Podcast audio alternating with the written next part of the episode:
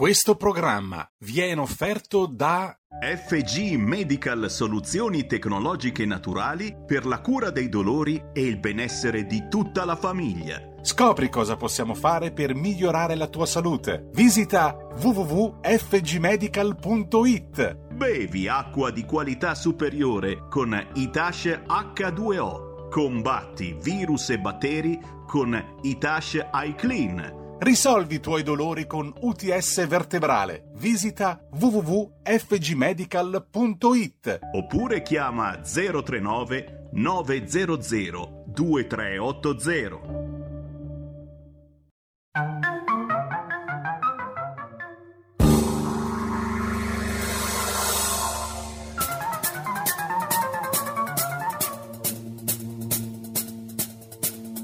Va ora in onda Zoom, 90 minuti in mezzo ai fatti. Conduce Antonino Danna.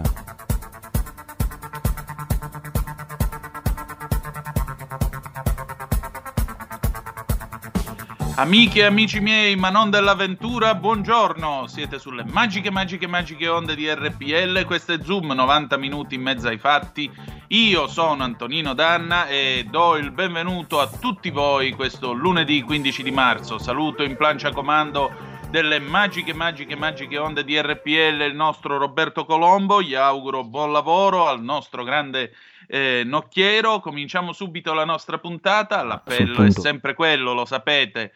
Negli ospedali serve sangue, andatela a donare, chiamate l'Avis, diventate donatori di sangue. Se poi avete avuto un tampone positivo Covid, un tampone negativo, chiedete che sia estratto il plasma iperimmune. Chi salva una vita salva il mondo intero, amiche e amici miei, ma non dell'avventura. Cominciamo subito la nostra trasmissione. Voglio fare gli auguri alla Moto Guzzi che oggi compie 100 anni. Papà aveva la Super Alce, quella col doppio manubrio che, se, che, c'era pure dietro perché la Super Alce era un mezzo militare. Quindi auguri a tutti voi guzzisti d'Italia se mi state ascoltando. Spero che qualcuno di voi abbia anche una bella Super Alce. Vi saluto con eh, il rumore della fetta prosciutti, come viene anche chiamato, di quel di Mandello dell'Ario. Tum, tum, tum, tum. Un colpo al secondo se il minimo è regolato come Dio comanda. Auguri, auguri, auguri e ricordate che l'Aquila guarda sempre avanti. Cominciamo subito. Il eh, generale Figliuolo ci ha promesso che entro il 28 di luglio con eh, il piano vaccinale saremo all'immunità di gregge ed entro il 20 di settembre saremo fuori da questa storia. Noi ci crediamo, almeno speriamo che possa andare così e allora Earth, Wind and Fire direttamente dal 1978, September e andiamo.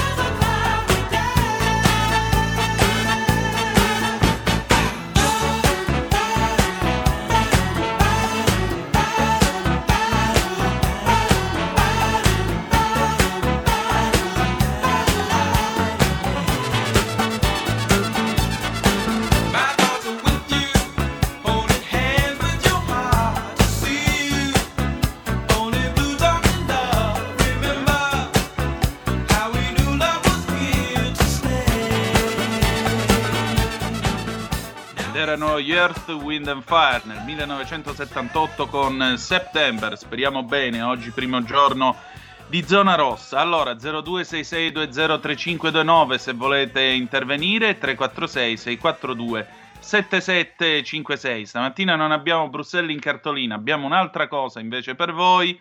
È uno scoop che è stato fatto dagli amici di Cassazione.net, eh, fondato e diretto dalla nostra Deborah Alberici, che salutiamo. Allora, abbiamo un pezzo del collega Dario Ferrara, che ci ha mandato anche un vocale nel quale spiega eh, il perché di questa eh, di questa mh, mm, sentenza, assolto per l'autocertificazione falsa in zona rossa perché il DPCM non può vietare di uscire da casa. Attenzione, questo riguarda il DPCM del governo Conte, non riguarda il decreto legge, decreto legge ragazzi, che è tutt'altra cosa, varato dal governo Draghi con cui adesso siamo in zona rossa e durerà, come sapete, fino al 6 di aprile. Quindi non attentatevi a fare i furbi, non attentatevi a invocare eh, questioni di legittimità oppure no, semplicemente a posteriori il collega Ferrara eh, ha trovato questa sentenza, trattasi, ora vi dico qual è, eh, sentenza 54-2021, pubblicata dalla sezione GIP GUP del Tribunale di Reggio Emilia, giudice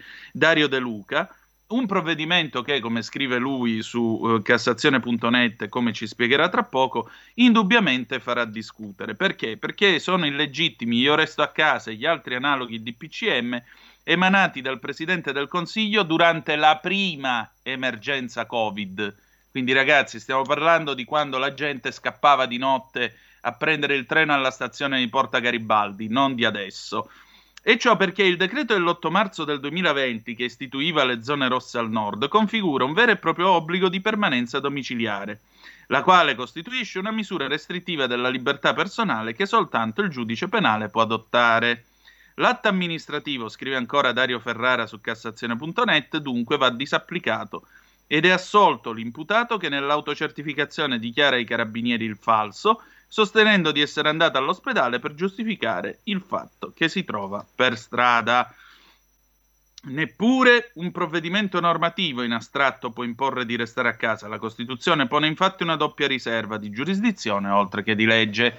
E allora, se abbiamo il vocale pronto, lo mandiamo subito in onda. Diamo la parola al collega Dario Ferrara di Cassazione.net che ci spiega questa sentenza del Tribunale di Reggio Emilia. Roberto, se c'è, possiamo andare. Salve Antonino, salve ascoltatori. Oggi parliamo della sentenza del Tribunale di eh, Reggio Emilia che ha prosciolto la signora che ha, in zona rossa ha dato l'autocertificazione falsa ai carabinieri. Una notizia che abbiamo tirato fuori noi di eh, Cassazione.net, che è il sito di informazione giuridica fondato dall'amica e collega Deborah Alberici. È stata ampiamente ripresa dai media. Eh, sostanzialmente eh, l'imputata eh, va eh, prosciolta perché il DPCM non può eh, impedire alla gente eh, di uscire di casa, eh, nel senso che Uh, si, risol- uh, si, tratta del DPCM Io resto a casa, quindi quello del, uh, dell'8 marzo 2020, ma sul punto lo sono, secondo il giudice, tutti i DPCM in quanto eh, essi si risolvono una, eh, nel disporre eh, l'obbligo di permanenza domiciliare che costituisce eh, una misura eh, restrittiva della, della, libertà personale e dunque ehm, risulta l'atto amministrativo in contrasto con l'articolo 13 della Costituzione e dunque va eh, disapplicato dal giudice penale. Ehm, il discorso è che eh, l'articolo 13 della Costituzione pone una doppia riserva che è di legge ed è di giurisdizione. In sostanza ehm, solo il giudice può eh, disporre una misura eh, che ehm, eh, diciamo costringe a stare a casa e lo può fare solo nei confronti, scrive il giudice, di un ehm, singolo individuo. Dunque eh, lo può fare all'esito di un processo o lo può fare come ehm, misura cautelare, ma ehm, eh, anche la legge eh, si legge nella sentenza, in astratto non può disporre un obbligo di permanenza domiciliare nei confronti di una pluralità indistinta eh, di soggetti. Ehm, questo ci porta a due conseguenze e eh, fa felice la signora e il suo accompagnatore eh, che sosteneva di recarsi eh, all'ospedale per sostenere alcuni ehm, esami clinici col suo accompagnatore ehm, e non era vero. Tuttavia eh, questo ci porta a due tipi di conseguenze, nel senso che da una parte non c'è bisogno di ehm, sollevare alcuna eh, questione di legittimità costituzionale da parte del giudice penale perché il DPCM è mh, mm, un atto eh, non avente forza di legge ma un atto amministrativo per quanto emanato eh, dalla massima autorità amministrativa che è appunto il Presidente del Consiglio dei Ministri. Dall'altro eh, diciamo eh, evidente che eh, ehm, diciamo che eh, si tratta sicuramente di una eh, misura restrittiva della libertà personale, lo sono per esempio misure eh, molto più lievi, come l'obbligo di presentarsi al commissariato per il, eh, l'ultra da spato, l'ultras di calcio colpito dal divieto di assistere alle manifestazioni sportive, o anche il prelievo di sangue per i sospetti ubriachi al volante. E ci vuole anche il controllo del giudice, per esempio, per eh, l'accompagnamento coattivo alla frontiera eh, degli stranieri irregolari e altrettanto naturalmente per il trattamento sanitario obbligatorio e per gli stessi provvedimenti che sono rivolti contro diciamo, gli eh, tifosi violenti. Eh, perché eh, l'articolo 13 della Costituzione eh, dispone che le misure restrittive della, della libertà personale possono essere adottate solo con atto motivato dall'autorità giudiziaria e solo nei casi e nei modi previsti dalla legge. Eh, diciamo che ehm, la libertà di circolazione poi non può essere confusa con la libertà personale, spiega il provvedimento perché i limiti della eh, libertà di circolazione riguardano luoghi specifici cui, al cui accesso può essere precluso perché per esempio sono pericolosi, mentre quando il divieto di spostamento non riguarda i luoghi ma le persone, allora la limitazione si configura come un vero e proprio paletto nei confronti della libertà personale. Va detto tuttavia che eh, questo provvedimento non affronta la questione della, ne potrebbe farlo, della decretazione d'urgenza, ma non vi sfuggirà che ehm, eh, giovedì scorso eh, il governo ha ehm, accolto l'ordine del giorno secondo il parere del Comitato per la legislazione della Camera e in effetti ehm, per limitare l'uso eh, dei DPCM sul punto e in effetti eh, venerdì scorso ehm, il governo ha proceduto con un decreto legge nell'introdurre nuove misure restrittive per combattere il Covid, naturalmente sottolineando il presidente Draghi a Fiumicino nella sua visita che eh, il Parlamento era eh, diciamo, eh, in, mh, disponibile a, inter, a in, diciamo, interloquire e comunque eh, che il provvedimento era stato, è stato adottato con il confronto con le regioni. Avete ascoltato il parere del collega Dario Ferrara, quindi la volta scorsa si sono sbagliati ad adottare l'atto perché hanno sostanzialmente fatto un atto amministrativo e un atto amministrativo non può appunto limitare la libertà personale, può farlo soltanto una legge oppure un atto motivato, una sentenza per esempio o un provvedimento motivato dei magistrati della Repubblica Italiana. Questa volta c'è un decreto legge che è un atto avente forza di legge, lo sapete, che va convertito entro 60 giorni in legge, se no automaticamente decade. Per cui stavolta la legge c'è. Quindi, morale della favola, se vi fermano e siete in torto, vi beccate il multone. Quindi rispettate le regole, mi raccomando, rispettate le norme che sono state emanate e speriamo soprattutto che eh, questa campagna di vaccinazione possa avere davvero il giusto passo che ci è stato annunciato e promesso in modo tale da poter uscire da questa storia. Oltre a questo, scusate, ma avete sentito il primo discorso da segretario del PD di Enrico Letta, ragazzi? Ma io veramente mi chiedo, cioè, non lo so, sono rimasto abbastanza perplesso, vi dico la verità. Allora, nel momento in cui molti di voi stamattina si sono alzati e si sono detti, io come faccio ad arrivare alla fine della giornata? Ho l'esercizio chiuso, ho l'attività chiusa, non mi arrivano i ristori, la cassa integrazione che ho ricevuto è insufficiente. Di che cosa si occupa per prima cosa il segretario del, del, principale partito di sinistra, l'erede del partito di un altro Enrico che si chiamava Enrico Berlinguer, un signore che andò davanti ai cancelli di Mirafiori nel 1980 e con un discorso che alcuni hanno anche per certi versi frainteso, sembrò dire vabbè operai, se occuperete la Fiat noi saremo con voi, poi ci fu la marcia dei 40.000, qualcuno di voi se la ricorderà, e da quel momento diciamo che il sindacato in Italia venne alquanto ridimensionato e cominciammo a uscire diciamo da un certo bailamme degli anni 70. Ma voglio dire, eh, tu in una situazione del genere qual è il primo provvedimento che ti passa per la testa? Lo Ius Soli. La gente non ha gli occhi per piangere, ma il problema è dare lo Ius Soli. Cioè, ragazzi, qui è uno scollamento dalla realtà. Perdonate l'osservazione che io faccio, perché voglio dire, eh, quando mio papà lavorava alla Fiat, da ragazzo la sua tuta non era di cashmere. Non era di cashmere manco quando ha lavorato alla Mercedes in Germania, non lo era nemmeno quando ha lavorato alla Ford in Canada. Per cui, voglio dire, mi viene un po' difficile pensare che probabilmente tra gli operai o comunque tra i lavoratori eh, tra tanti di voi di stamattina, tra tanti di voi che magari eh, un tempo votavano PC, tanti di voi che magari hanno pianto quando è morto Enrico Berlinguer, che era veramente una degna persona. Cioè, io mi chiedo quanti tra voi oggi si sono alzati e hanno detto: Ma perché in Italia non c'è lo Ius Soli? Tutto qui, io pongo questa domanda 0266203529 se volete rispondermi, 346 642 7756 se volete mandarmi una zappa o Whatsapp che dir si voglia, perché a questo punto uno deve anche capire che cosa voglia dire, eh, che cosa sia ancora la sinistra in questo paese, perché eh, non si può pensare eh, che il partito appunto che era dei lavoratori, il partito compagni, dagli operai, eh, compagni operai dalle officine, eccetera, eccetera, eccetera, si sia ridotto a disquisire di ius soli. Abbiamo una telefonata, pronto? Chi è là?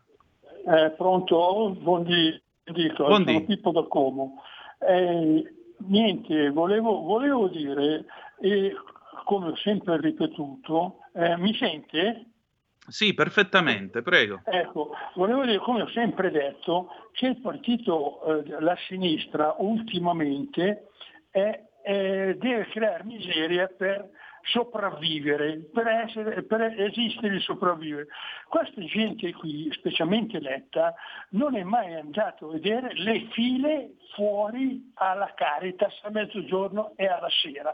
Questa gente qui vive nel lusso. Loro loro vogliono gli operai sottomessi, loro vanno a mangiare con lo champagne e il caviale nel coso, perché la classe operaia gli dà fastidio, come, come nel, nel, regime comunista. Gli operai devono essere sottomessi, devono stare sotto lo Stato, perché così noi possiamo comandare come vogliamo. Ecco, questo è. La, la sinistra, se non crea miserie, non ha il senso di esistere come ripeto, lo ripeterò sempre. Io, arri- io, la mia ideologia fino al 90 era del Partito Comunista perché Berlinguer era un signor politico, un signore in tutti gli effetti sia economicamente che intellettualmente, mentre questi qui sono, mm, diciamo, eh, arricchiti, diciamo così, non diamo un altro termine, si sono arricchiti, non conoscono la realtà della gente ti saluto, buona padania. Grazie, grazie, ciao. Altra telefonata, pronto chi è là? Pronto? Sì, pronto. Mi senti? Sì, ciao. Perfettamente. Buongiorno, sono Paolo. Scusami, sto col voce in macchina. Sono Paolo, chiamo da Marsala. Abito a Marsala. Senti una ah. cosa, no, il discorso è semplicissimo. Il discorso è che questi qua, Enrico Letta, eh, stava in Francia, a me è venuto da ridere, stava in Francia, insegnava in Francia, in un quarto d'ora ha preso l'aereo e è venuto in Italia, poi dice forse lo fa, forse non lo fa, era l'unico candidato, insomma, è il solito, ormai il PD è diventato il partito delle poltrone. degli affari loro, degli affracci loro, non è mai più da anni stato il partito de, de, de, della gente normale, comune. Ed è anche per questo che hanno delle percentuali ridicole, no? quelle che dice eh, Rai 3. Le percentuali che si vedranno alle prossime elezioni saranno ridicole. Pensano solo alle cose loro. Tutto qua, semplice com'è, tutto, finito. Sono come i 5 Stelle. tutto qua, pagano eh, il mutuo. E questa è la, la questione vera. Fammi stare male, che tempo eh, fa a Marsala? A Marsala, guarda, eh, ti faccio stare male, mi sa, sto guardando Erice, perché mi sono fermato a lungomare, vedo Erice davanti, e ti posso dire, fa un caldo bellissimo, ancora non troppo caldo, ma bellissimo. E se ci scatta ne mangio pure un'arancina, adesso mi meni. Grazie, non chiamarci più. sto scherzando, sto scherzando, ci mancherebbe. Grazie, grazie delle tue Comunque, osservazioni. Votate, votate Salvini, eh, stiamo a perdere tempo con i partidelli, eh, votate Salvini, fidate, è una cosa buona. Arrivederci. ciao, ciao, ciao. Allora, abbiamo un'ascoltatrice, però non abbiamo il tempo, quindi le chiedo di tornare tra qualche minuto perché andiamo in pausa, poi Radio Prom e riprendiamo. A tra poco. Il mondo di Tarkus, Gabriele Manzini e Sandro Roda in un viaggio attraverso la storia della musica progressive dalla nascita alle nuove contaminazioni. Ogni sabato dalle 21.30, solo su RPL, la tua radio. Hai sentito? Le radio italiane si mettono insieme per amore. Per amore della radio. Una grande storia meritava uno straordinario futuro. Nasce l'app Radio Player Italia 140 stazioni in una sola rete. Scegli la tua preferita e ascolta il suono perfetto del digitale. Gratis, senza registrazione, senza interruzioni. Compatibile con tutti i device. Naviga, esplora e scopri l'universo dell'audio. Ti sorprenderà. Scarica Radio Player Italia. Il futuro batte con la radio nel cuore.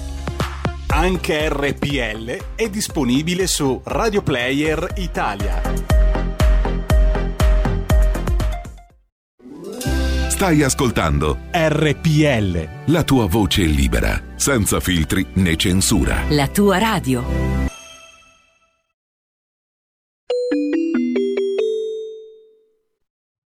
Come pensavate? Come pensavate che vi lasciassimo soli proprio oggi che gran parte dell'Italia entra in zona rossa e prossimamente tutta l'Italia sarà in zona rossa?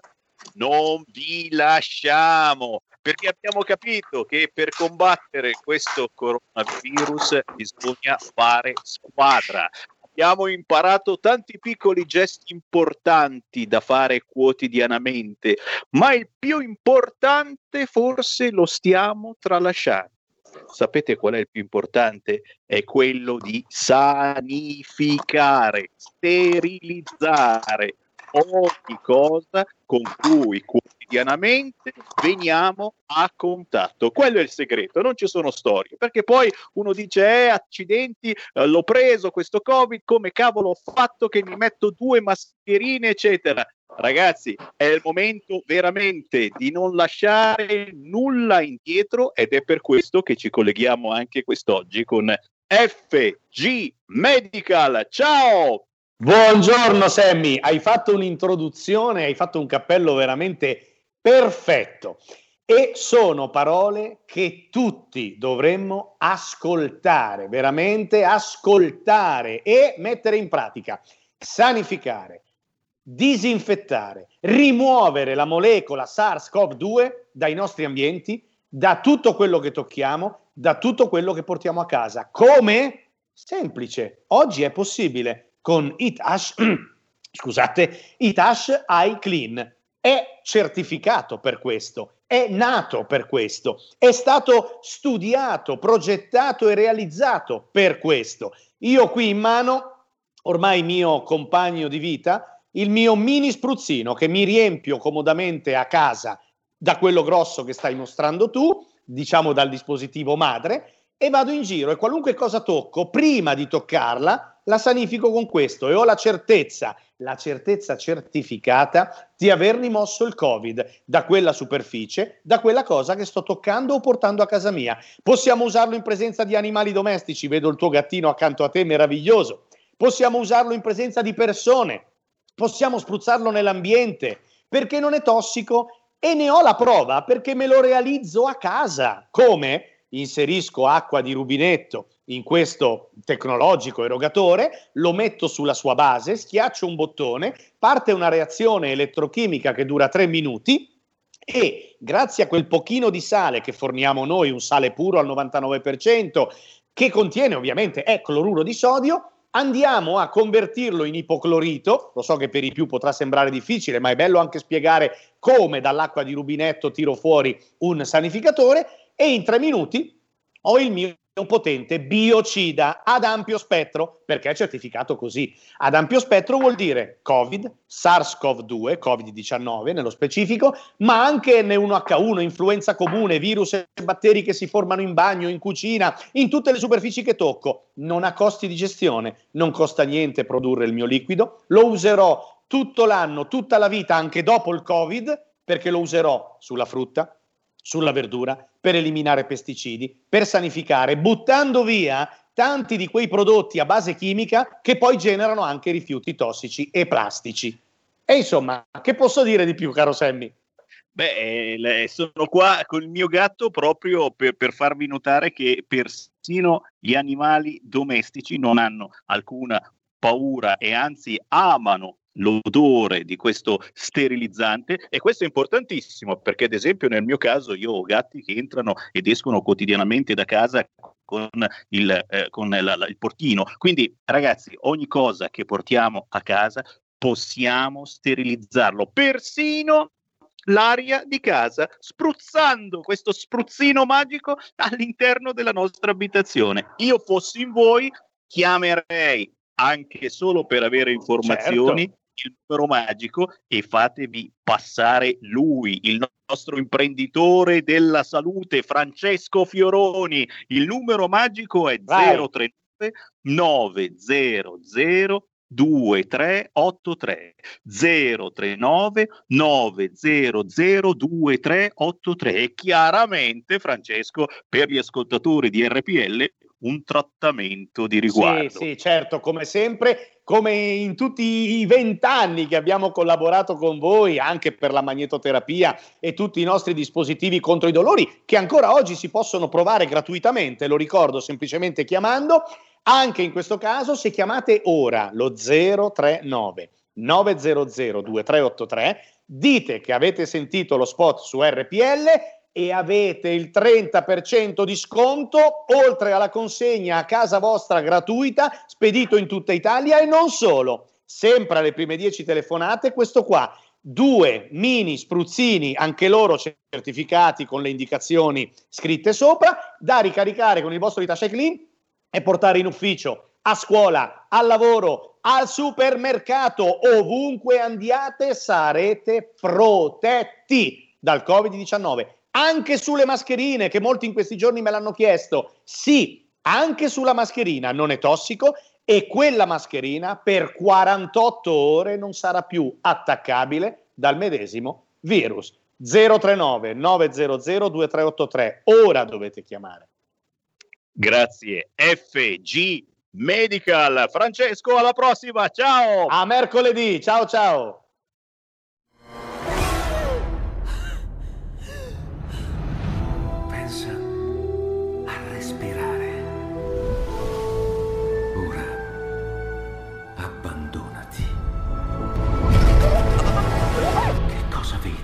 Luce. Oscurità. L'equilibrio. È tanto più grande. È stato un risveglio. Hai sentito? Conosco una sola verità.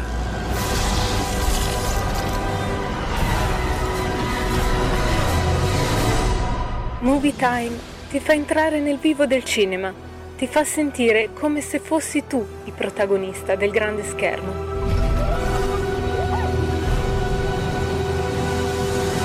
ogni sabato dalle ore 16.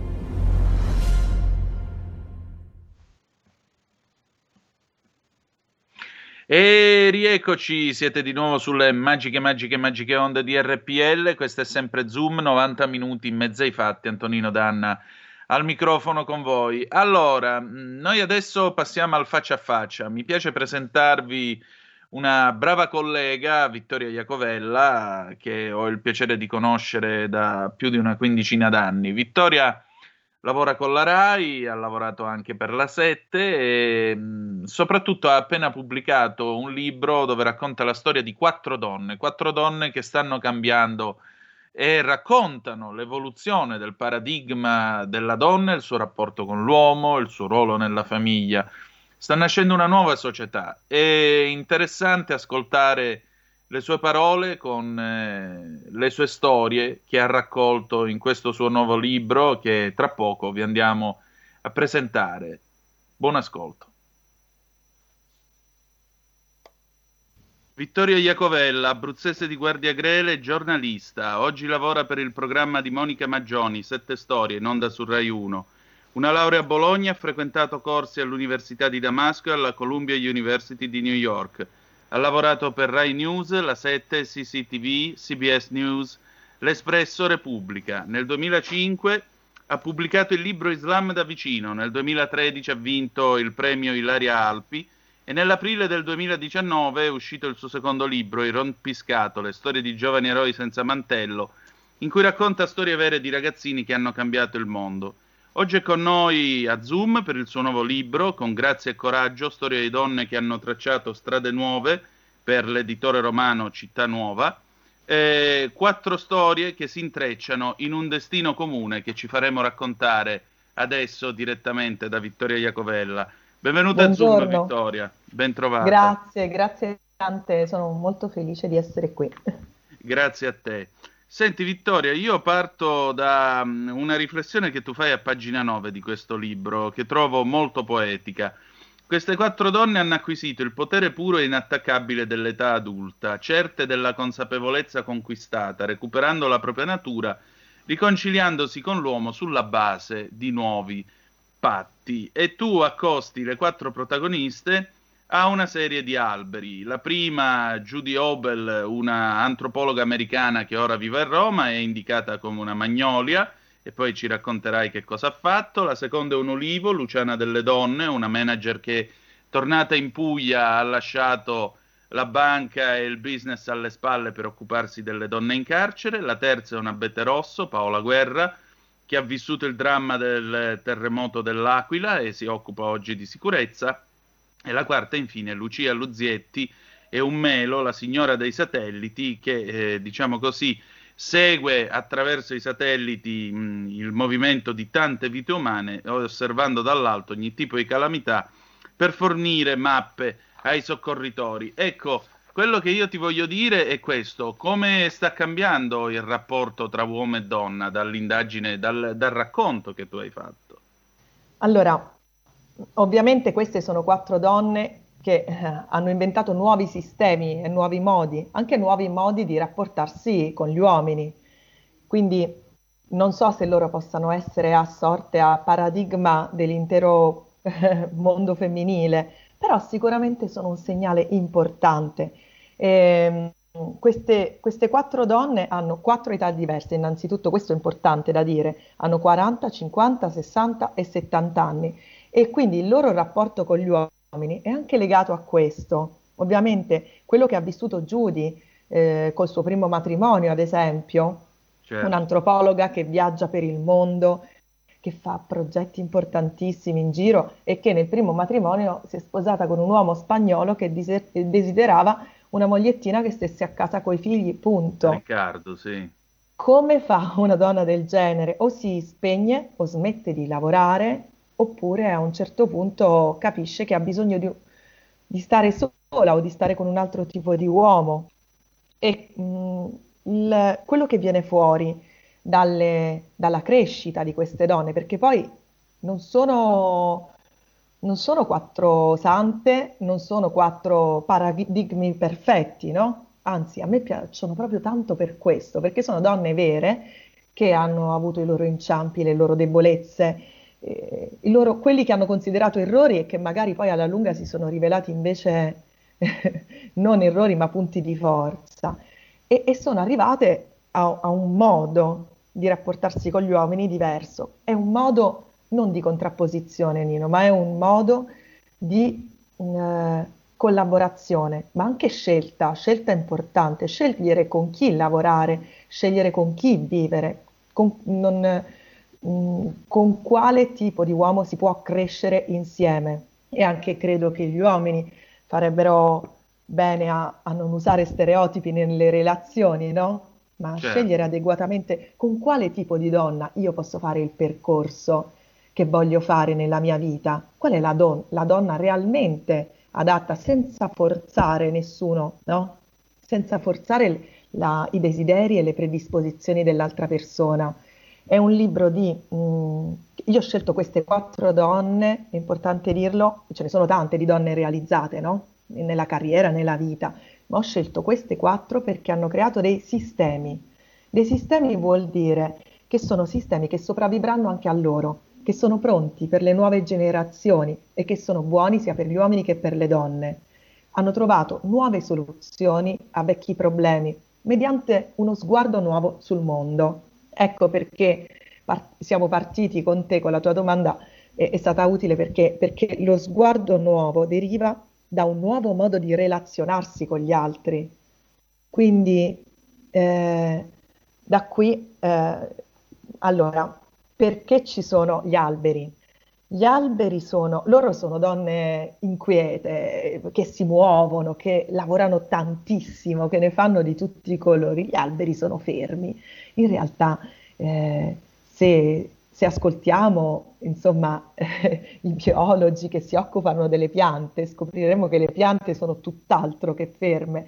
Le piante sono in continuo movimento, gli alberi sono anche quanto di più comunicativo e capace di interagire ci sia sul nostro pianeta. E allora ho scelto quattro alberi perché sono quattro alberi con grande capacità di resistenza e di adattamento, ciascuno diverso. La magnolia l'ha scelta Judy stessa ed è un albero che tu trovi in, in America, in Italia, eh, ma anche nei posti dove lei ha lavorato tanto e lavora tanto, quindi ad esempio in Africa, in Asia e, ed è un albero profumato, con, eh, che, che, che, che, pieno di luce, che, si apre alla luce. È un albero poi, chi avrà voglia di leggere il libro, anche legato a un uomo, un uomo che era suo zio e che le ha insegnato moltissimo, le ha insegnato la libertà. Quindi questo, questo è importante. Vi dirò chi è Judy. Judy, perché l'ho scelta, è un'antropologa che ha scoperto una cosa fantastica. Lei, da antropologa, aveva imparato eh, dai suoi professori a cercare i leader naturali all'interno delle comunità. Cioè, se tu vuoi lottare contro, ad esempio, le mutilazioni genitali femminili o contro le spose bambine, per, per favorire la scolarizzazione delle ragazzine, ad esempio in paesi in via di sviluppo, devi cercare il leader naturale. E lei si è accorta che le leader naturali di molte comunità sono le nonne. Le nonne. E noi italiani credo che questa cosa... Questa è una cosa che io ho trovato straordinaria. Anch'io. Poi legata... Ma mandata ai pazzi, Vittoria, mi devi credere. Spettacolare, veramente. Quando sì, tu racconti della sposa bambina... Annabelle che fanno la riunione di famiglia e poi alla fine si alza la nonna a parlare e dice figlia io sono ignorante analfabeta, la mia vita è stata sfornare figli uno dietro l'altro, tu non devi avere questo destino e poi va dal genero e lo convince. Questo è qualcosa di clamoroso. È clamoroso ed è reale, cioè non è un romanzo raccontato come un romanzo, ma è, è reale. La cosa più bella è che lei ha di fatto dei risultati che non ha nessun altro sul campo, perché non va lì tipo il colonizzatore occidentale e dice, oppure ehm, la persona compassionevole dice adesso vi insegno la civiltà. No, va lì, parla con le nonne e dice guardate come si può star meglio. E quindi in realtà poi quel contenuto diventa della comunità stessa e quindi ha dei risultati sul lungo periodo enormi, stabili. Eh, poi la seconda è un ulivo, Luciana delle Donne, è, eh, è una manager insomma cresciuta in una famiglia molto numerosa, orfana di padre, e poi anche del padrino, insomma ne ha vissute, ne ha vissute parecchie. Molti la conoscono perché suo, la, la sua start-up creata successivamente nel momento in cui lei ha cambiato vita e da Milano, dove faceva la manager nella finanza ed era strapagata, ha deciso di tornare in Puglia e fondare Made in Carcere, occuparsi di quelli che erano gli scarti della società, le donne detenute, e, e fornire loro eh, il, le capacità per avere lavoro. Quindi organizzare una casa di moda con tessuti eh, di scarto industriale, però tessuti bellissimi, non stiamo parlando di, cioè parliamo magari delle pezze fuori moda o, de, o degli scampoli, no? Luciana io l'ho inter- ho intervistato tutte loro per tantissime ore in videochiamate, conoscendoci fino a piano piano arrivando all'anima. E la prima volta che ho visto Luciana in videochiamata, lei stava, era durante il lockdown e stava asciugando i prototipi delle mascherine sul termosifone, perché vi ricorderete che durante il primo lockdown, appena esplosa la pandemia, non si trovavano le mascherine. C'è stato il caos, tutti abbiamo provato a, forma- a farci le mascherine con i tovaglioli e, e gli elastici, credo, esatto. a casa. In carcere ci furono le rivolte, vi ricordate le immagini delle rivolte in carcere, il caos? Loro, Come i detenuti che dicevano moriremo come topi qui dentro se si scatena la pandemia dentro le strutture di detenzione, è un disastro. E Luciana, donna pratica, che fa? Immediatamente mette a lavoro le sue donne a cucire mascherine, mascherine con i filtri poi fatte veramente bene. E le hanno fatte per, eh, per il personale delle strutture, per le detenute, per tutti, e poi le hanno fatte anche per altre strutture fatte per tutta Italia, ma sono state grandiose. Ovviamente loro non fanno solo quello, però è anche interessante vedere come tutti questi, questi, loro sistemi creati da loro poi abbiano dovuto attraversare la prova del fuoco, un po' come se però prendi una macchina e gli fai fare un uh, test drive su una autostrada a scorrimento ultra veloce. e questa è stata la pandemia per loro, un certo. test pazzesco. La terza è un abete rosso ed è Paola Guerra. Allora, Paola Guerra, eh, Paola Guerra è una delle poche donne in Italia che si occupa, che si è occupata ormai da, da tantissimi anni di sicurezza e di emergenze. Lei, che, che, qual è stata la sua rivoluzione? È stata quella di eh, capire che eh, non bisognava basarsi soltanto su protocolli rigidi, ma basare le, l'organizzazione delle emergenze sulla psicologia. E noi adesso questo l'abbiamo capito tutti. L- l'ha capito persino l'uomo del bar, che non certo. puoi gestire una grande emergenza senza tenere in considerazione le reazioni psicologiche dei singoli e delle masse. Paola l'ha capito quando anche lei ha cambiato vita durante il terremoto dell'Aquila, veniva da Milano, è andata a fare la volontaria all'Aquila e lì ha organizzato una serie di corsi proprio per la gestione delle emergenze. Ora Paola eh, eh, fa corsi per la protezione civile, per i vigili del fuoco, per, per tantissime aziende e durante la pandemia lei si trovava a Milano e mi ricordo mentre la intervistavo mi diceva Vittoria mi ha appena chiamato un manager di una catena di, so- di supermercati piangendo perché non, non, sanno che fare. Erano proprio i primi giorni, quelli in cui i supermercati erano chiusi, ma la gente aveva bisogno, quindi porti la spesa a casa, riorganizzi tutto, i dipendenti si ammalano, il suocero in ospedale, la moglie che piange nell'altra stanza in, in isolamento, no? E quindi anche lì è stato importantissimo vedere quanto abbia retto la sua capacità di trasmettere un sistema basato sulla cura e il coraggio.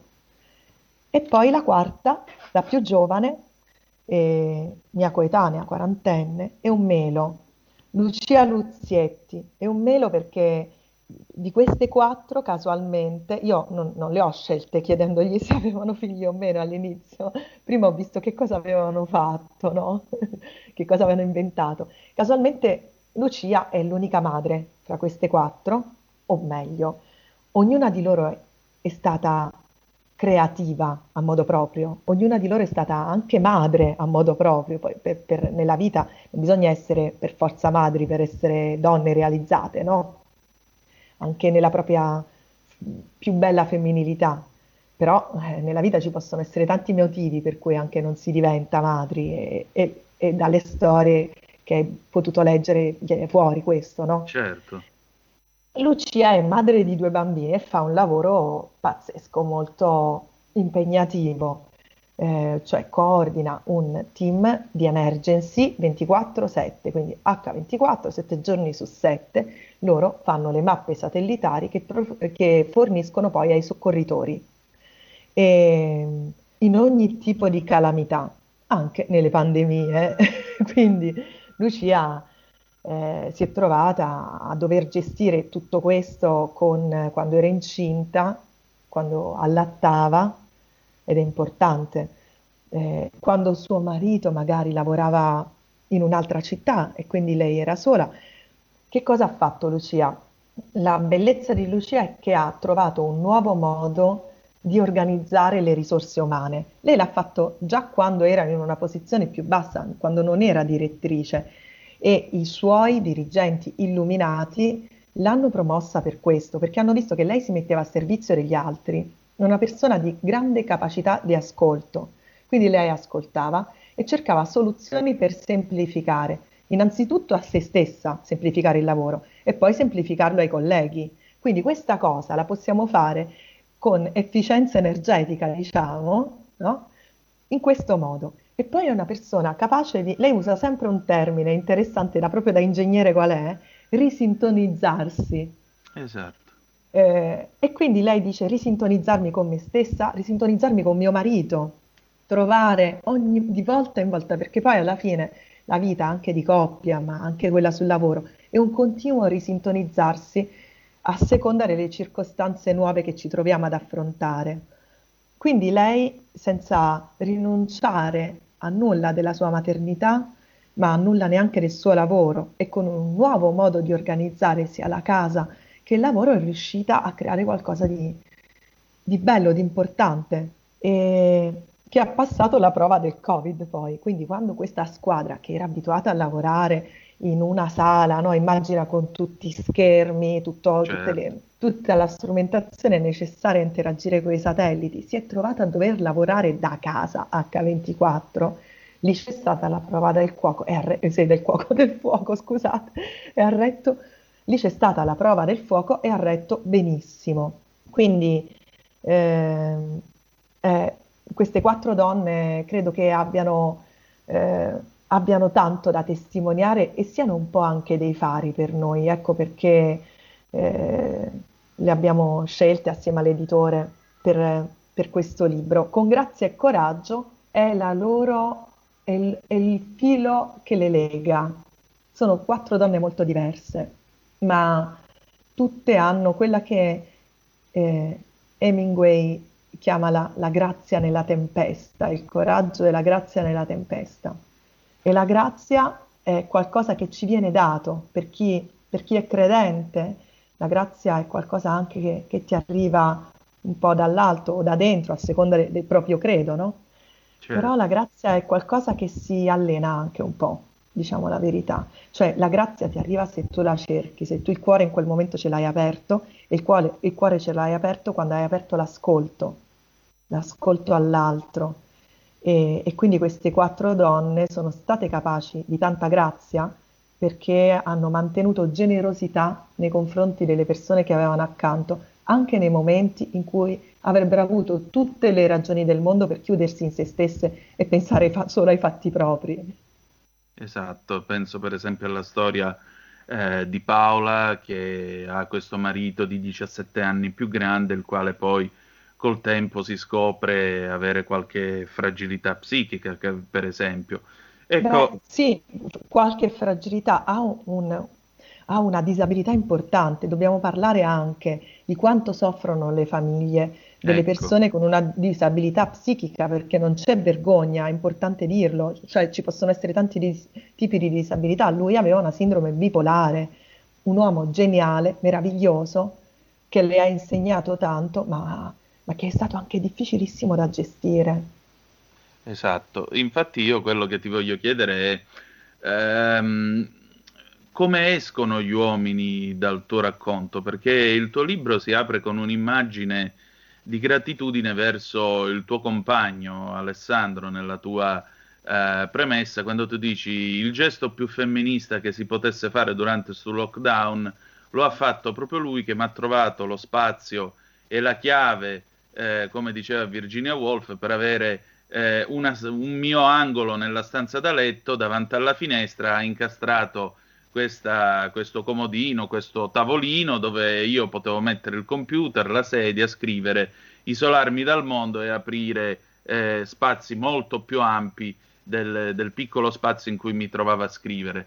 Cioè, questo libro si apre così, però ci sono tanti uomini in questo racconto che eh, molto spesso sono impositivi. Per esempio, se non ricordo male, il papà di Luciana che le dice: Ma che cosa vai a fare? Vai a perdere tempo a prenderti la laurea in psicologia, fai economia e commercio che è meglio. C'è il professore che le dice stia attenta a come si veste quando va a fare lezione alla Bocconi, perché magari i ragazzi vengono perché lei si veste in un certo modo, eh, eccetera, eccetera, eccetera. C'è Riccardo appunto. Ce ne sono un po' e un po', esatto, ecco, Riccardo. Eh, l'uomo in tutto questo, come sta evolvendo accanto alla donna? C'è questo processo di crescita insieme che tu saggiamente e direi anche in modo molto civile e che io condivido eh, hai descritto, cioè l'amore è crescere insieme. L'amore cos'è? Cioè c'è ancora l'amore in questa società o sta cambiando? Ah, sì che c'è, certo che c'è. Eh, in questo libro ci sono gli uomini che sono realmente capitati nelle vite di queste donne, no? quindi non li ho scelti io come personaggi e sono di tutti i tipi, come hai citato tu benissimo, ci sono uomini eh, molto legati a una mentalità patriarcale, che poi alla fine ci rimettono anche loro e ci hanno rimesso e ci rimettono tantissimo. Stai ascoltando RPL. La tua voce libera, senza filtri né censura. La tua radio. La radio si modifica, semplifica, da plus la musica purifica. Dove vuoi, dove vuoi, con chi vuoi, rilassati e vai. La digital radio non ti molla mai. Mi abbandono in questo viaggio, digitalizzo la frequenza con il suono che non spasso. Se penso a prima non ci credo, yo. Da plus è la svolta, qui lo dico e qui lo spiego. Digital radio, il suono perfetto. Dub Plus. Anche RPL, la tua radio, è in Digital Radio. Porta con te ovunque RPL la tua radio. Scarica l'applicazione per smartphone o tablet dal tuo store o dal sito radiorpl.it. Cosa aspetti?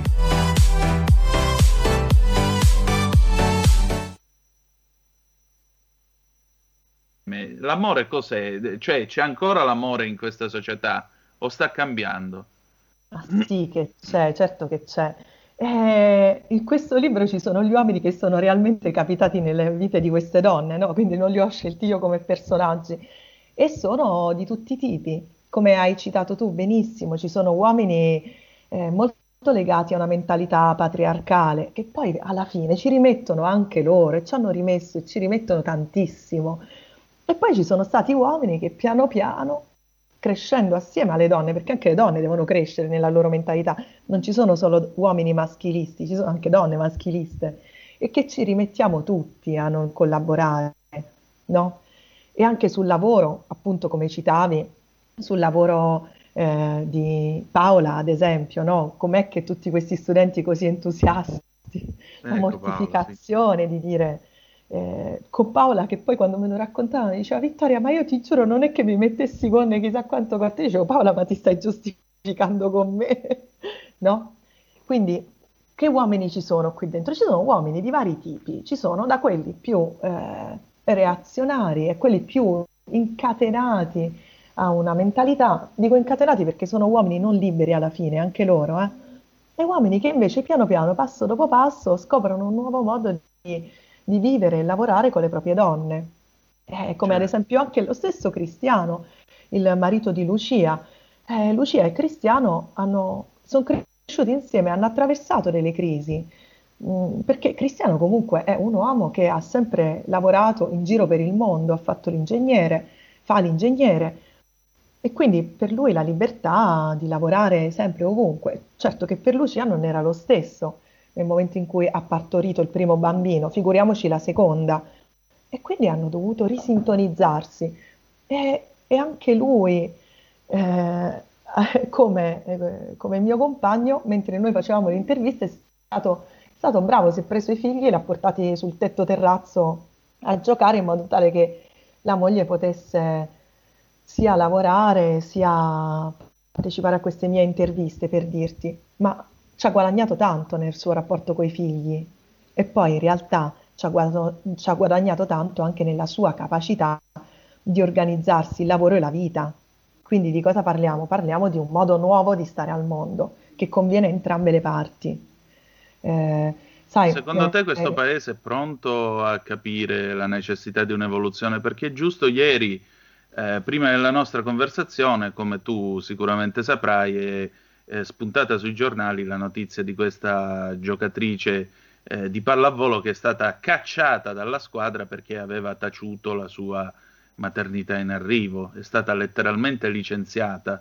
Ma che senso ha nel 2021 licenziare una donna perché semplicemente ha scelto di avere un figlio? Ma saranno libere le donne di fare il cavolo che vogliono delle loro vite o no? Eh, speriamo di sì. Eh, certo che questo non solo è contrario a, al buon senso, ma è contrario anche alla legge, no? Eh, quindi eh, siamo in un paese che purtroppo non fa più figli, ma non è un caso, non è perché gli italiani o le italiane sono pigre eh, o, o, pigri o non vogliono fare sacrifici. Io, io penso che, che, tutti vorrebbero fare dei figli a 25-30 anni, eh, ma no, non si può, io l'ho fatto perché sono stata una pazza incosciente. penso che, vabbè, poi penso che un po' di incoscienza serva quando si ha voglia di fare figli. Però in un paese come il nostro, in cui non c'è sostegno, in cui addirittura si viene messi da parte, ecco, credo che, che possiamo essere autori di una nuova rivoluzione. Credo che questa sia necessaria ora in Italia. E, e, e non è una rivoluzione femminile, è una rivoluzione delle coppie, è una rivoluzione delle famiglie, perché ieri sera proprio ne parlavamo a tavola, eh, quando, le mie figlie ad esempio, ho tre figlie, due femmine e un maschio, che è il figlio del mio compagno, e una delle due diceva, ah, c'è il professore di musica che si è messo in permesso dopo la nascita della figlia per un mese, e lo chiamano il mammo. Ho fatto, sai che hai detto una cosa maschilista? Perché guarda che esiste il termine, esiste papà. Eh, Perché tu devi dire mammo? Guarda che non è, non è, tanto diverso da dire direttore e direttrice, eh? perché sì. in quel modo mia figlia, senza rendersene conto, è andata a sminuire il ruolo del suo professore maschio padre, no? facendo finta che se sei mamma lo sai fare bene, se sei padre e cambi i nonnolini sei mammo, perché in realtà non è proprio il ruolo tuo. Allora ti mascolinizziamo il termine. E ho detto guarda che non è così. Allora gli ho raccontato che cosa è successo ad esempio nel nord Europa e quando piano piano hanno deciso di rendere obbligatoria la paternità, il congedo di paternità. Il congedo parentale, sì. Il congedo parentale, quindi eh, che è stato, un, è stato decretato per legge, quindi o, gli uomini sono stati obbligati a rimanere a casa, così come le donne, non per metà, metà e metà, un po' le donne e un po' gli uomini e quando le donne tornavano al lavoro il papà rimaneva a casa con i figli e imparava a fare tutto. Ma io, nella mia generazione specialmente, come penso anche tu, credo che ci siano molti uomini contenti di, di avere un rapporto con i propri figli e le proprie figlie, di prendersi cura, di fare eh, le minestrine e cambiare i pannolini alla bene e meglio come, come, gli pare, come anche le donne. Come no, se eh, per questo anche di fare lavastoviglie, lavatrici o stirarsi la camicia prima di andare in onda. Io ho imparato in collegio, sono campione del mondo, non me ne vergogno affatto, anche perché penso che un uomo debba saper fare tutto. Poi se e... una volta che sei di corsa e te lo fa tua moglie e ti dà un bacio va bene, magari anche tu un'altra volta farai un'altra cosa per lei, cioè l'amore è questo. Sì, questo sì, però diciamo che per esempio a me paradossalmente aiuta a pensare. Stirare. Sì, sì perché mi ecco, concentro, quindi... vedo che si appiana il tessuto e mi si appianano i pensieri. Ecco, Sarò strano che vuoi che ti dica. Lo, lo, lo stiraggio della camicia come forma di meditazione ci può Esatto. stare, mi piace moltissimo questa cosa.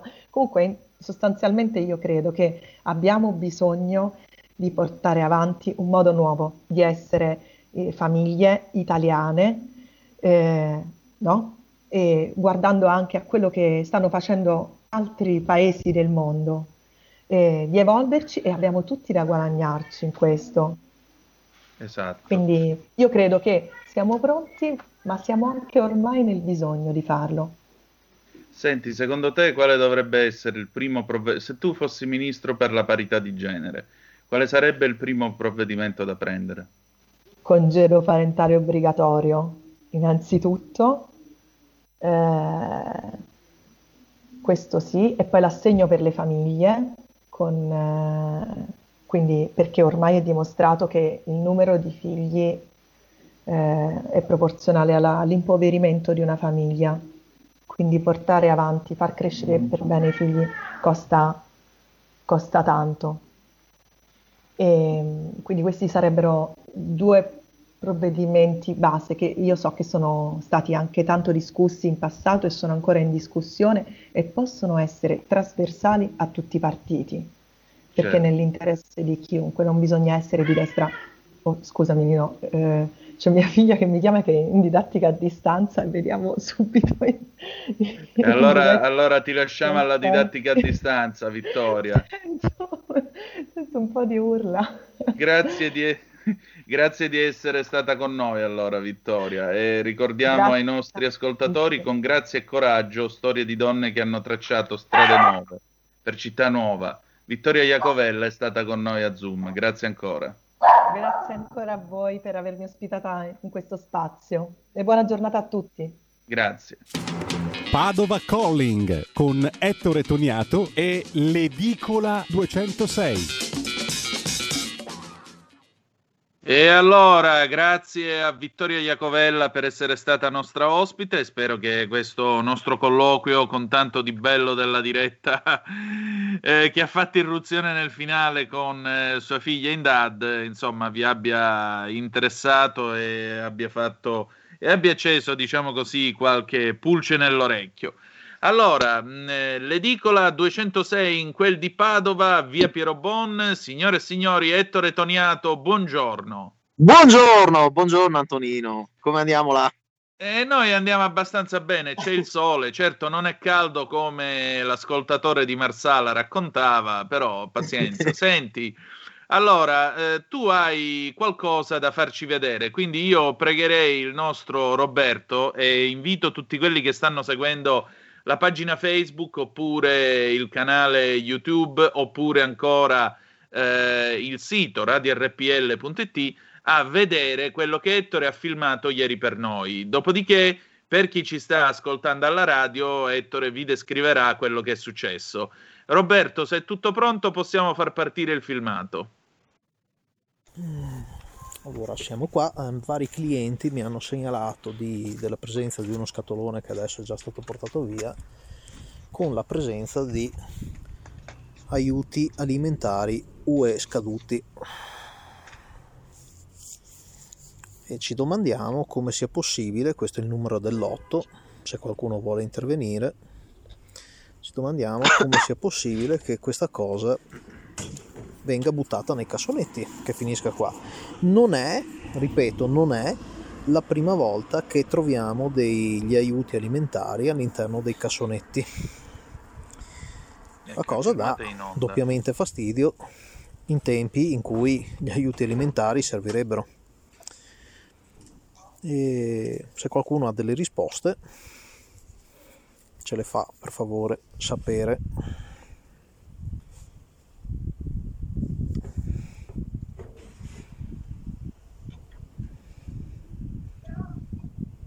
Allora, Ettore, riassumi per favore questo filmato per chi naturalmente non lo può vedere attraverso eh, Facebook, il canale YouTube oppure il sito radiorpl.it. Prego. Ma niente, è successo su segnalazione di vari clienti che nella, nella zona di cassonetti dell'umido organico qui davanti ci fosse un pacco di aiuti alimentari della comunità europea, scaduti ovviamente. E non è la prima volta che eh, mi trovo davanti a queste situazioni, tant'è vero che nel 2018 avevo comunque documentato un altro pacco di aiuti alimentari eh, come quello nel video eh, che è stato buttato nel umido eh, organico. E, mh, un, vorrei un attimo capire come sia possibile, se è la persona che ha ricevuto questo pacco ad averlo lasciato scadere o se c'è qualcosa di peggio, ecco, o se c'è comunque qualcosa che non funziona, in quanto comunque di persone che hanno fame ce ne sono tantissime. E trovo che sia abbastanza deprimente, per non dire scandaloso, che le, gli sprechi alimentari vengano ancora tollerati, soprattutto gli sprechi di prodotti che eh, dovrebbero finire nelle, nelle, nella, nelle pance, diciamo, di chi ha fame. Ecco, ecco. E quindi a maggior ragione ci auguriamo che qualcuno raccolga la segnalazione che abbiamo fatto. Tra l'altro, dopo la trasmissione chiederò al nostro Marco Castelli, che saluto e che da questa settimana voi troverete in onda al mercoledì e al giovedì nel pomeriggio di RPL, quindi seguitelo. Eh, chiederò al nostro Marco di estrapolare questa parte di Padova Calling, la puntata di oggi, proprio perché qualcuno ci deve una risposta. Com'è che questo eh, cibo marchiato aiuto dell'Unione Europea da tempo viene trovato eh, ai cassonetti dell'immondizia in quel di Padova? Perché? Chi è che ha ricevuto queste forniture? Perché se ne sta eh, liberando. Per quale motivo? Perché questi sono soldi pubblici, soldi di tutti quelli che stanno ascoltando questa trasmissione, soldi di quelli che stanno facendo questa trasmissione, perché noi siamo tra quei fessi che pagano le tasse. Per cui, siccome questi soldi sono soldi che il popolo italiano ha dato all'Unione Europea, e vi ricordo che l'Italia è il terzo contribuente dell'Europa, nonché paese fondatore, a maggior ragione qualcuno ci deve spiegare questo cibo chi da Bruxelles l'ha mandato in quel di Padova, a chi è stato assegnato e per quale motivo adesso sta finendo nell'immondizia. Perché, volevo, aggiungere che, dimmi, dimmi. volevo aggiungere che c'è un numero del lotto ben evidente sulla scatola di riso che ho filmato, quindi penso che siccome i lotti siano eh, decisi dalla comunità europea, p- penso sia quasi un certificato d'origine, quel lotto dovrebbe, dovrebbe essere abbastanza semplice rintracciarlo.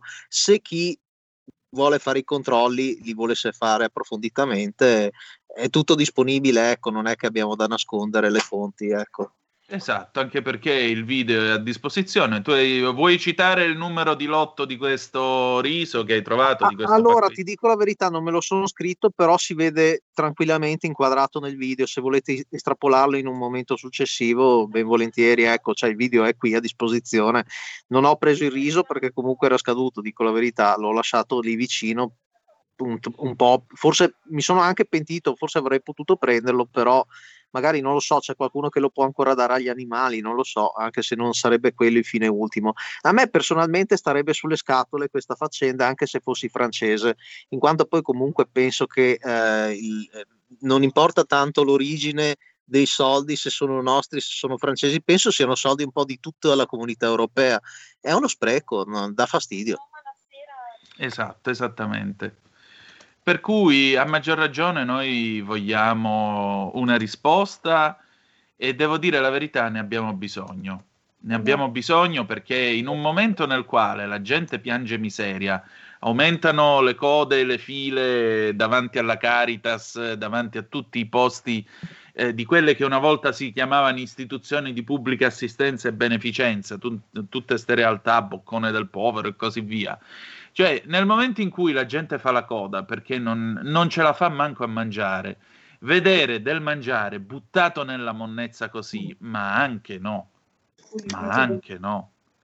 No, ti, lo... ti, devo far, ti fa, devo far vedere anche un'altra cosa, che siccome i, poverini si annoiano durante il lockdown, qualcuno ha pensato bene di, uh, di lanciare de, contro i negozi le uova uh, stanotte, quindi non solo contro il mio negozio, ma anche contro il negozio a fianco.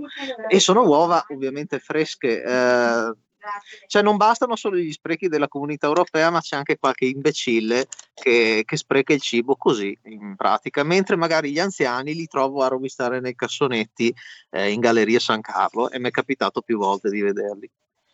Ecco, eh, io vorrei sapere, vorrei vederli in faccia questi fenomeni, a parte il fatto che appunto sono per giunta uova fresche, ma io vorrei capire questa manica di fenomeni, chi li ha generati, chi li mantiene e soprattutto come si giustificheranno nel momento in cui verranno presi, perché anche il danneggiamento è un reato. E poi perché andare a tirare le uova fresche davanti alle saracinesche abbassate dei negozi? Per quale motivo?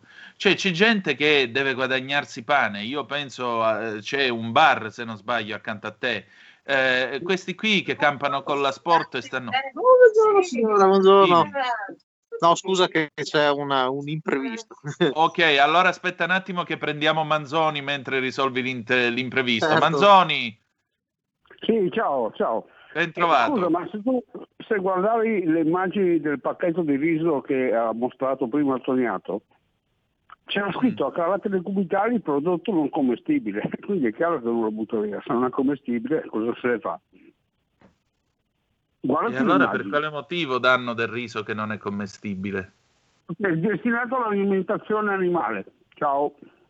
Eh, ok, destinata alla, all'alimentazione animale per quanto riguarda il riso. Poi però ci sono altri alimenti che il nostro Ettore a partire dal 2018 ha trovato e non sono soltanto questo riso, ma sono anche roba, sotto in, sca- eh, roba in scatola, roba sotto Erano conserve. Barattoli, barattoli di ceci, ma eh, ho preso anche una notizia eh, apparsa ieri su Forlì Today, eh, ecco. cito anche la fonte, dove c'erano intere derrate alimentari a Forlì che sono state buttate via ieri. Cioè è una notizia abbastanza, tra virgolette, fresca, un po' eh, contrariamente alle derrate alimentari. Ecco appunto, quindi attenzione perché non è soltanto quello che si vede nel video, c'è anche altro materiale che come vedete viene segnalato da più parti, non solo a Padova, perché questo è Forlì Today, quindi viene segnalato anche a Forlì. Fateci caso nel resto d'Italia, vedete se spuntano lotti di questi materiali, di questi prodotti che sono marchiati Unione Europea. Vogliamo sapere per quale motivo comunque questo cibo viene buttato via, anche perché il fatto comunque che si acquisti con denaro pubblico e venga buttato via è comunque motivo di preoccupazione ed è comunque motivo di dubbio. Allora, eh, Ettore, noi siamo arrivati alla fine, che dire di più? Solidarietà a te e a tua madre perché sono degli imbecilli quelli che sono andati a tirare le uova davanti alla tua saracinesca, perché giustamente tu ti alzi la mattina e non hai niente da fare, no? No, eh, decisamente no, no, sai, vengo qui un po' per hobby. sì, appunto. Sì, appunto, figurati. Quelli accanto a te, non ne parliamo, c'è nel bar. Eh, in realtà il negozio è vuoto a fianco a me, però ecco, eh, ora sono pure chiusi. Stamattina lo dovevano locare, c'era una visita e suppongo non abbia fatto una grande impressione le uova spaccate davanti. Ecco, ecco non, non è che uno venga invogliato nei panni dell'agenzia immobiliare o di chi lo vuole affittare. Visto, visto se... che c'è la lista, suppongo lunga per aprire un'attività nel 2021, esatto. usiamo un po' di ironia nuova. Esatto, complimenti, complimenti vivissimi a questi imbecilli. Eh, Ettore, noi ci risentiamo domani, ok? A domani, grazie. Un abbraccio, ciao. ciao. Abbraccio. E allora adesso ci avviamo alla fine, quindi eh, chiedo al nostro Roberto di mettermi in comunicazione per favore con l'adorabile Moira Romano che tra poco ci dirà che cosa c'è di bello e di buono nel suo talk Le parole e le realtà che andrà in onda dopo di noi attorno alle ore 12. Eh, vediamo un pochettino se Moira risponde all'appello, ci sarà, non ci sarà, chi lo sa. Anche perché oggi è una puntata che ha degli echi, eh, degli echi meravigliosi, echi proprio che ti arrivano dentro l'anima, anima mia, torna a casa tua, perché è un puntatone quello che oggi Moira ha allestito per noi. Vediamo un po' se, se arriviamo ad averla in connessione. Se arriva, se non arriva, pazienza. Vediamo un attimo. Eh, eccola qua, eccola qua. Eccomi, eccomi. Buongiorno oh, a tutti quanti, ciao. Buongiorno cara. Allora, ciao, ciao. Che cosa abbiamo di bello oggi a Talk? Dillo tu. Allora, Antonino, guarda, eh, parleremo dieci minuti della giornata mondiale del fiocchetto lilla perché è doveroso, dopodiché ci sarà un gruppo storico degli anni 70, men che meno i cugini di campagna. Sono molto contenta veramente perché io sono una fan sfegatata, nonostante i miei... piedi nudi per la strada. e quindi una bella reunion dei nostri cugini di campagna, bella, sì, sì, sono molto molto contenta, veramente. O anche meravigliosamente, grandissimo pezzo del Esatto. 79 dei cugini di campagna. Una meravigliosa storia infinita, sì, è vero. Mm. Meraviglioso. Quindi, e poi? E poi cosa vuoi sapere altro? Eh, mica ci sono solo i cugini di campagna, appunto. La fio- giornata del fiocchetto lilla, Allora, no, iniziamo la, pun- iniziamo la puntata appunto parlando della giornata del fiocchetto lilla, che non è altro che la giornata dei disturbi alimentari. Infatti, ne ho parlato settimana scorsa, ma oggi la vogliamo proprio ricordare. E ci sarà al telefono Antonia, che è una ragazza che una- la sua storia, però l'ha già raccontata, quindi fa solo un- un'entrata per ricordare, perché è doveroso ed è giusto. Sono cose molto, molto importanti. E dopodiché, appunto, ci ricolleghiamo ancora con i nostri cugini di campagna. Bella mezz'ora. Eh, che bella vocina che hai, va. Eh sì, meravigliosamente proprio. Senti, allora, grazie come sempre del tuo traino. Allora, tra poco Moira Romano vi condurrà per mano attraverso appunto la giornata eh, del Fiocchetto Lilla, dopodiché vi riporterà nelle atmosfere anni 70 dei nostri cugini di campagna, gruppo di livello, tra l'altro che ha composto anche il ballo di Peppe, grande Ma vuoi, vuoi- vuoi stare con me quando ci sono i cugini di campagna? So che ci tieni così tanto. No, perché poi mi strappo i capelli e Eh, io già ne ho pochi. Eh, che dire di Va più? bene. Che dire di più? Noi ci avviamo alla fine, ci salutiamo con una bella canzone d'amore dell'83, Loredana Bertè, Il mare d'inverno, che Ah, è come un film in bianco e nero visto alla TV. Grazie di essere stati con noi, ci ritroviamo domani alle 10.35 trattabili sulle magiche, magiche, magiche onde di RPL. Che dire di più? The best is yet to come, il meglio deve ancora venire. Vi hanno parlato Moira Romano e Antonino Danna. Buongiorno. Buongiorno. Avete ascoltato Zoom, 90 minuti in mezzo ai fatti.